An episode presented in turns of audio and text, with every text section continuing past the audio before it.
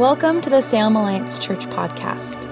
To learn more about Salem Alliance, including house churches, gathering times, and other resources, visit us online at salemalliance.org. Today's talk is given by a guest speaker.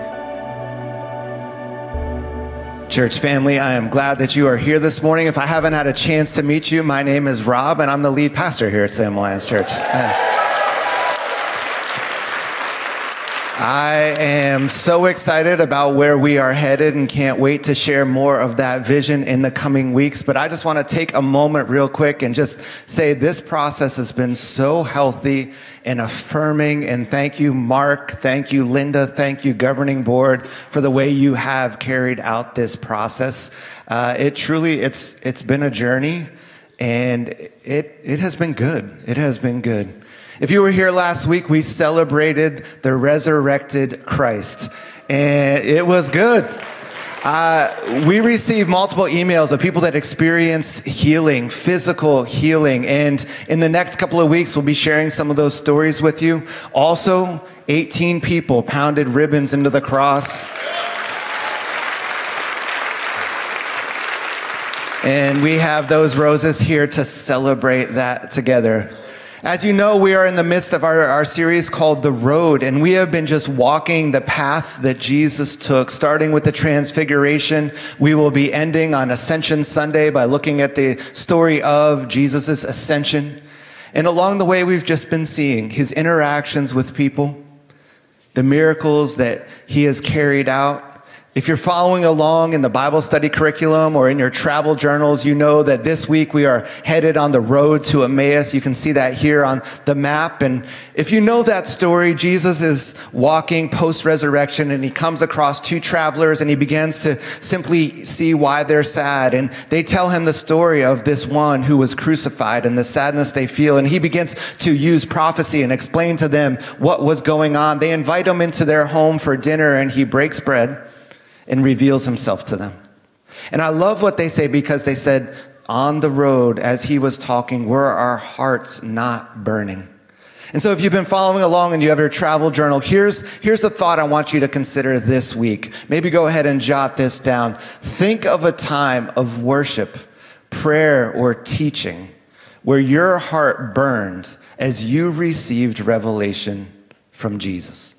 Thank Him for that experience and ask Him to do it again.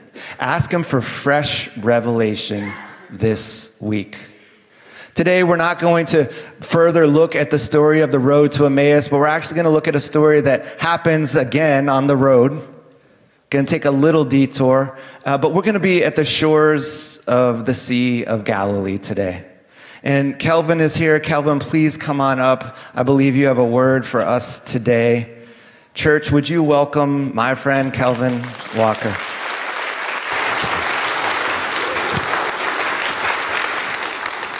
Salem Alliance, it is good to be with you this morning, especially good to be here on this very special day as you are installing your new pastor. Um, I, as we were singing, uh, you know, we, we need a fresh wind, far from heaven. Um, I I leaned over to Rob and I said, Rob, I, I sense, uh, I sense something here.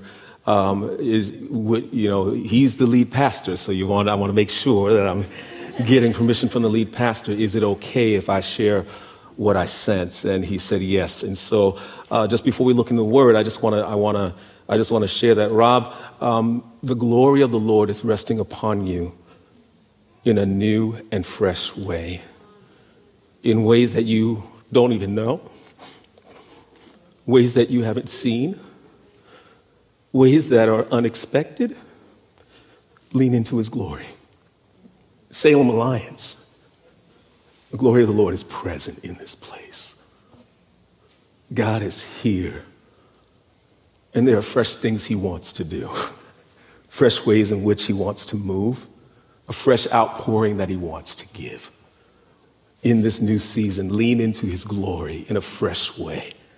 Let him, by his spirit, move and do what it is that he wants to do. And you will see amazing things. I just keep hearing these three words miracles, signs, and wonders. miracles, signs, and wonders. But He's asking you to lean into His glory. Let's pray. Father, whether we are here in this room now, or whether we have joined this room virtually,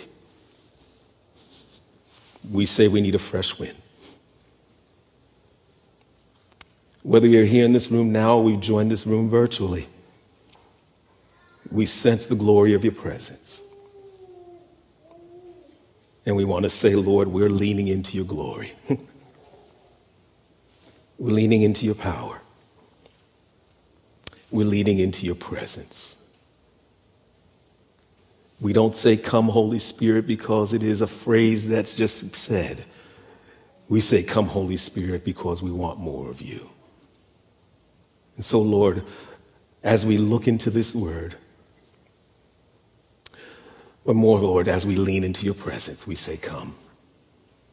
In the name of the Father and the Son and the Holy Spirit. Amen. Amen. It's just good to be here with y'all. That's all I can say. We're going to look into John chapter 21. We're going to be looking at verses 1 through 17, and we invite you uh, to join along. I will say up front that the version from which I'm reading is different than the version that you have uh, in, in the pews here, uh, but uh, let's, let's follow along together. So, uh, again, we'll invite you, as, whether you're in this room or whether you're joining us virtually, to turn to John 21. We'll look at verses 1 through 17, and they read this way After this, Jesus revealed himself again to the disciples by the Sea of Tiberias, and he revealed himself in this way Simon Peter, Thomas called the twin, Nathanael of Cana in Galilee, the sons of Zebedee, and two others of his disciples were together. Simon Peter said to them, I am going fishing. They said to him, We will go with you. They went and they got into the boat, but that night caught nothing. Just as day was breaking, Jesus stood on the shore, yet the disciples did not know that it was Jesus. Jesus said to them, Children, do you have any fish? They answered him, No. He said to them, Cast the net on the right side of the boat, and you will find some. So they cast it, and now they were not able to haul it in because of the quantity of fish. The disciple who Jesus loved, therefore, said to Peter, It is the Lord. Just quick stop. The disciple who Jesus loved. Who calls himself the disciple who Jesus loved? John. Who named John the disciple that Jesus loved? John. I used to look at that and think, that's just kind of the most arrogant thing I've ever seen in my life. The disciple that Jesus loved.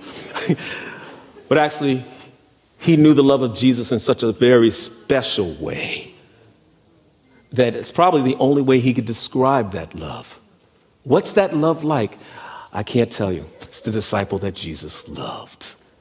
The disciple Jesus loved. May we have that kind of connection and that kind of relationship with Jesus. That when people ask who we are, we would say, I'm the disciple that Jesus loved.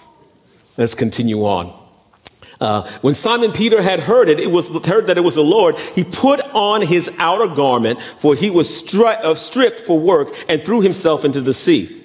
The other disciples came in the boat, dragging the net full of fish, for they were not far from land, but about a hundred yards off. When they got out on land, they saw a charcoal fire in place with fish laid out on it and bread. Jesus said to them, Bring some of the fish that, you, uh, that you've just caught. So Simon Peter went abroad, aboard and hauled the net ashore full of large fish, 153 of them. And although there were so many, the net was not torn. Jesus said to them, Come, have breakfast. Now none of the disciples dared to ask him, Who are you? They knew it was the Lord. Jesus came and took the bread and gave it to them, and so with the fish. This was now the third time that Jesus was revealed to the disciples after he was raised from the dead. When they had finished breakfast, Jesus said to Simon Peter, Simon, son of John, do you love me more than these? He said to him, Yes, Lord. You know that I love you. He said to him, Feed my lambs. He said to him a second time, Simon, son of John, do you love me? He said to him, Yes, Lord. You know that I love you. He said to him, Tend my sheep. He said to him the third time, Simon, son of John, do you love me? Peter was grieved because he said to him a third time, Do you love me? And he said to him, Lord, you know everything. You know that I love you. Jesus said to him, Feed my sheep. If we were going to put a title or a topic on the message for today, it would be this Fishers, Failures, and Followers by the Fire. Fishers, Failures, Followers by the Fire. Now, I know that I am C&MA now, Christian Missionary Alliance. I've been C&MA for 33 plus years, but I grew up Baptist. We were Baptists who worshiped like Pentecostals. And in that Baptist church, uh, when the preacher was preaching, uh, people would say amen. So I'm invited to say amen. And if I say something that touches you the wrong way, I'm invite you to say ouch. It's okay, all right? Let's look in the word. I read about some students, notice how nobody wanted to practice ouch, okay? I read about some students from Strayer University who took a trip to New York and set up a, an easel, a chalkboard on the sidewalk near uh, Lieutenant Petrosino Square, right there in the city. They set this, chalk, this chalkboard up for a day. And at the top of the chalkboard, they wrote these instructions Write your biggest regrets. They provided colored chalk and set up a video camera to record people who were writing on the chalk on the board. The board got the attention of many people who were passing by, and they began to write. Here are some of the regrets that they wrote I regret burning bridges. I regret never speaking up. I regret, regret not being a good husband, or I regret not being a good wife, or a good son, or a good daughter. I regret not spending more time with my family. I regret not stepping out of my comfort zone and trying something new. I regret not saying I love you to the one that I love the most. I regret never applying to medical school, medical school or law school or whatever school it might have been. I regret not making the most of every day. I regret not being a better friend. As the board filled up with the regrets of the people who were writing on it, uh, the students noticed something very significant. Almost all of these regrets had the word not or never. They were about chances not taken. They were about dreams never pursued. They were about lives not lived well. But then they gave these same people something. They gave them a gift. They gave them an eraser. And they invited the people to go up to the board and with that eraser, wipe away their regrets. And then at the top of the board, they wrote two words clean slate. Clean slate. One of the women was so moved by the erasing of her regret that she said this through tears I feel hopeful now. It means that there are possibilities. And as I read about that, I realized that people would give anything to have a clean slate. I mean, the people we meet every day carry around the weight of their regrets, things that are hidden right below the surface. Oh, yeah, on the outside, they look good and they've covered it up well, and you would never know anything was wrong. But on the inside, they're dying. They're being torn apart. They're speaking negative words over themselves because they just want someone to come along and say, clean slate. You can begin again. No more knots. No more nevers. Fishers. Failures. Followers. I wonder if that's what Peter felt like as he just waited for a chance to be done with the condemning self talk about how horrible a person he was uh, uh, for, for not sticking up for Jesus, how, uh, how disgusting a person he was for never admitting he knew Jesus, how, how guilty he felt for telling Jesus he'd follow him to the very death in one minute, and then in the very next minute, he's saying, I never knew him. He denied him. He had, he, he, had made the epic fail of all epic fails. He, he, he denied Jesus not once, but three times. And, and he, was, he was so low and so disheartened and, and so filled with shame that he must have thought the only thing that he was good for was fishing.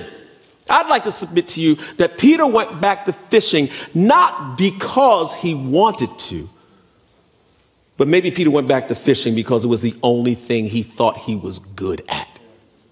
He had messed everything else up. And I can imagine him saying to himself as he was going back to fishing, I know this.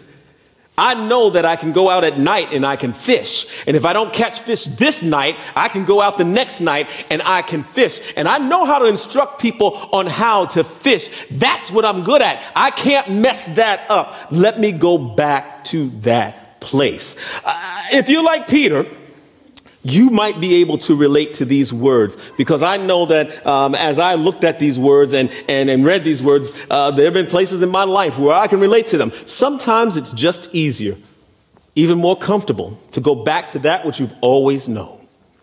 It's safer, it's sensible, and it's secure, especially when the regrets of your life leave you feeling like an epic failure. Easy to just go back to where you're comfortable. Fishers, failures, followers by the shore. You know what they say about breakfast? It's the most important meal of the day. And I believe that was certainly true for Peter on this particular day. Peter's failure was epic. It was big. And if it hadn't been for the breakfast on the shore, if Jesus hadn't initiated that conversation, if Jesus had never risen from the dead, the trajectory of Peter's life would have been one of self preservation, self protection, and self condemnation, one that would have been filled with shame and embarrassment and regret. But I thank God this morning that an encounter along the shore with the resurrected Jesus made all the difference in Peter's life. Amen. Amen. The shoreline and the charcoal fire pits are significant scenes in Peter's story. And what Jesus does here with Peter is quite interesting to me. He paints this picture. I, want you to see it. Uh, Peter was called by Jesus uh, on the shore while he was fishing. Luke chapter 5 gives that account.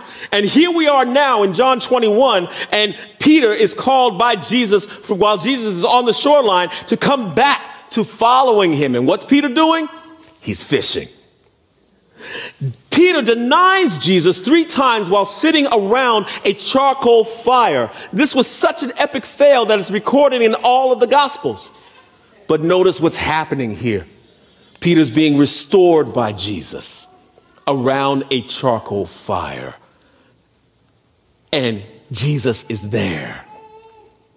They're, uh, they're, they're, having questions. Jesus is making statements around that fire that are, restor- that are restorative for Peter. There's something else that I find interesting. The first incredible fish catch that Peter makes happens uh, in Luke 5, and it results in the nets breaking because there's so much fish.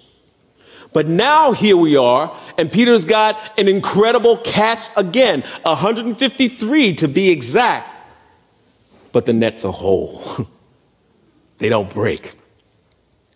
I think Peter is being reconnected with the one who wants to take his broken life and put it back together again. And, and Jesus uses all of these symbolic moments so that Peter can see that Jesus is the one who gives us beauty for the ashes of our life. This entire scene is about restoration. This entire scenario is about Jesus saying to Peter, I loved you even when you denied me. I am Lord even in your failures. So I know exactly how to restore you. I know what you need so that you can come to realize though your failure is part of your story, Peter, your failure is not the end of your story. I want you to come to realize that though it may be a part of your story, failure does not have to define your story.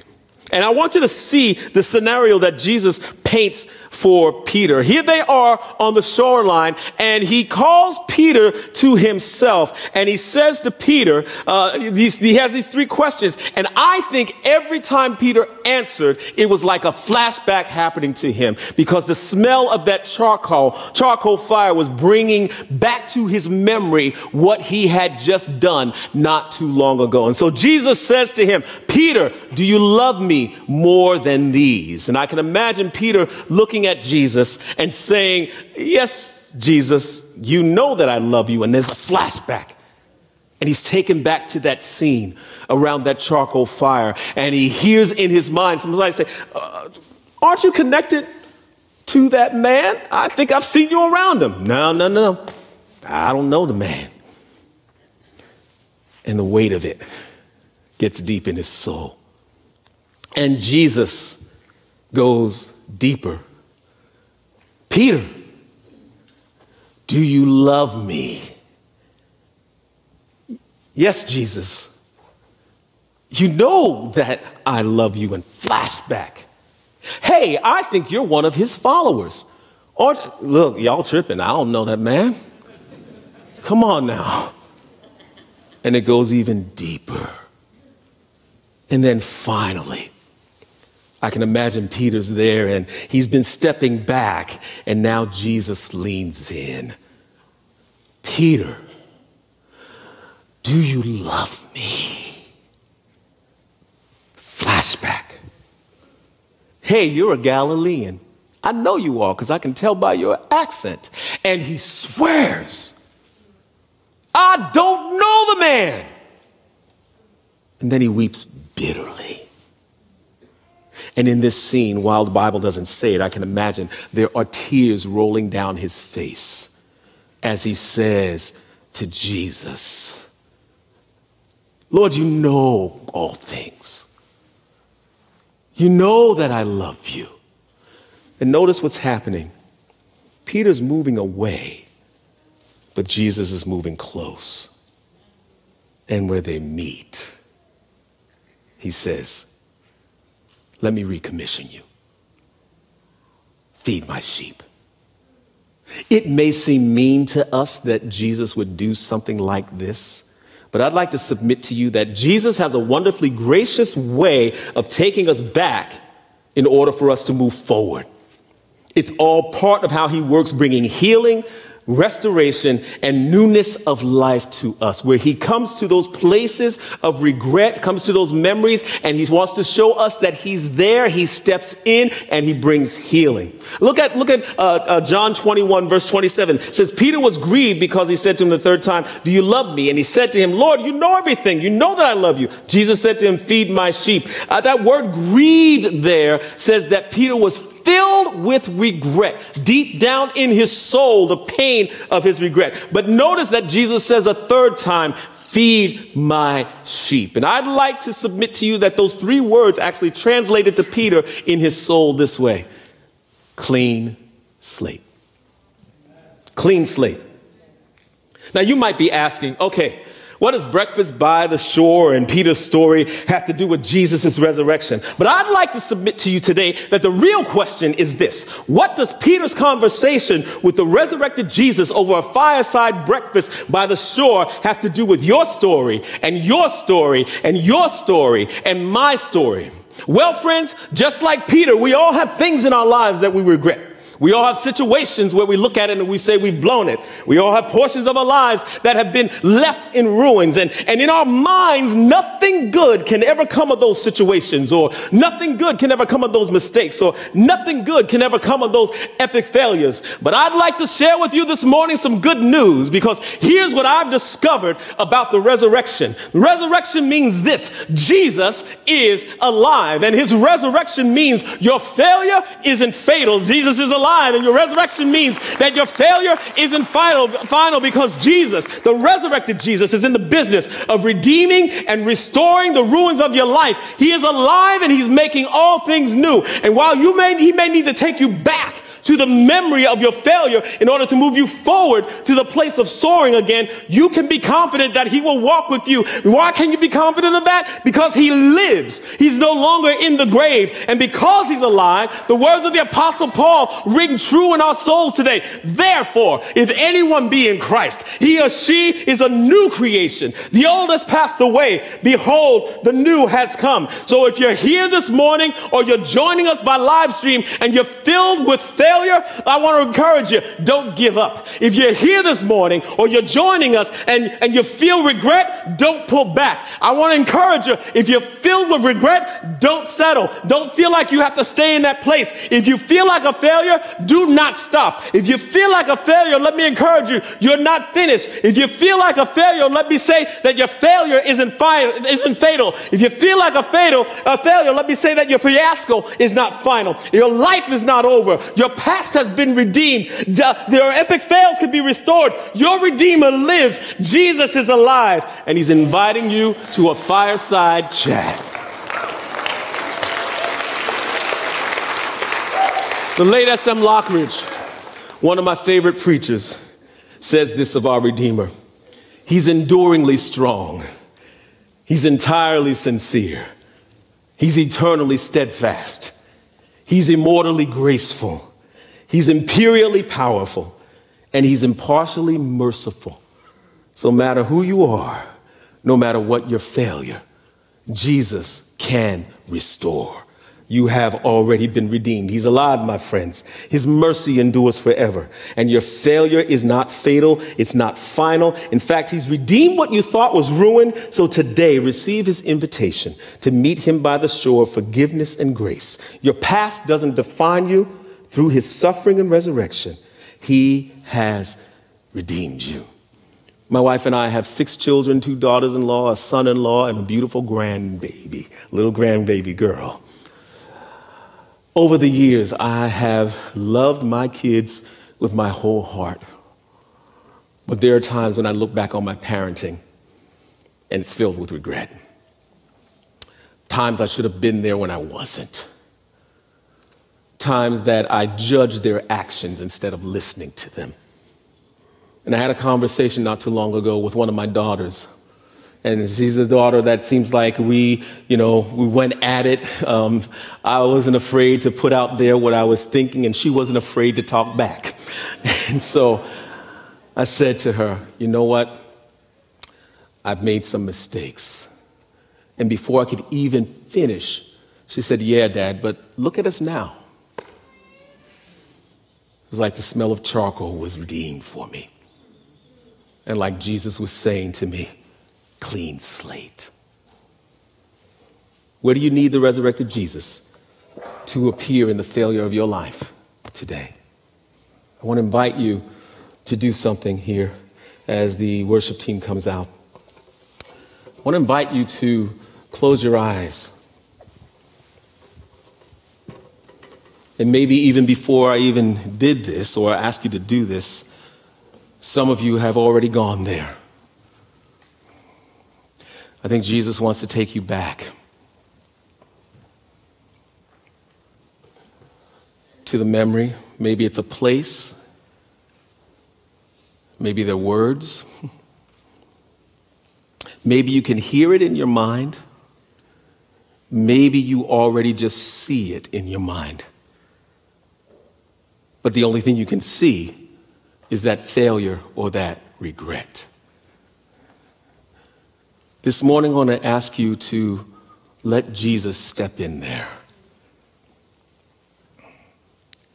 And as you're seeing the regret, can you also see Jesus there?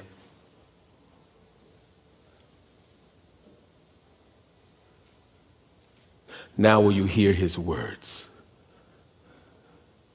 I know what you've done, but I want you to know I've always loved you with an everlasting love. you see yourself as someone not worthy to even step into my presence.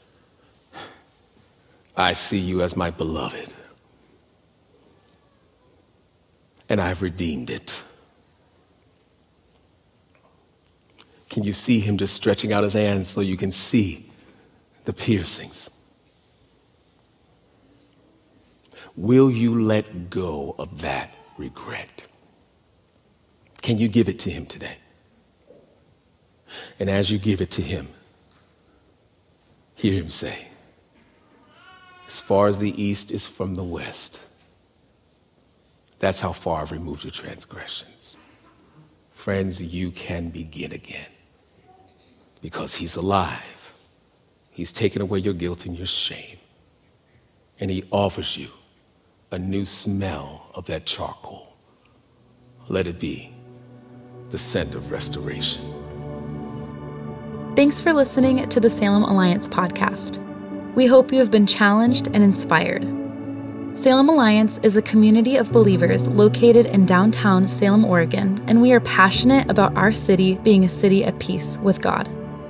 To experience other messages and discover more about who we are, please visit salemalliance.org or download the Salem Alliance app.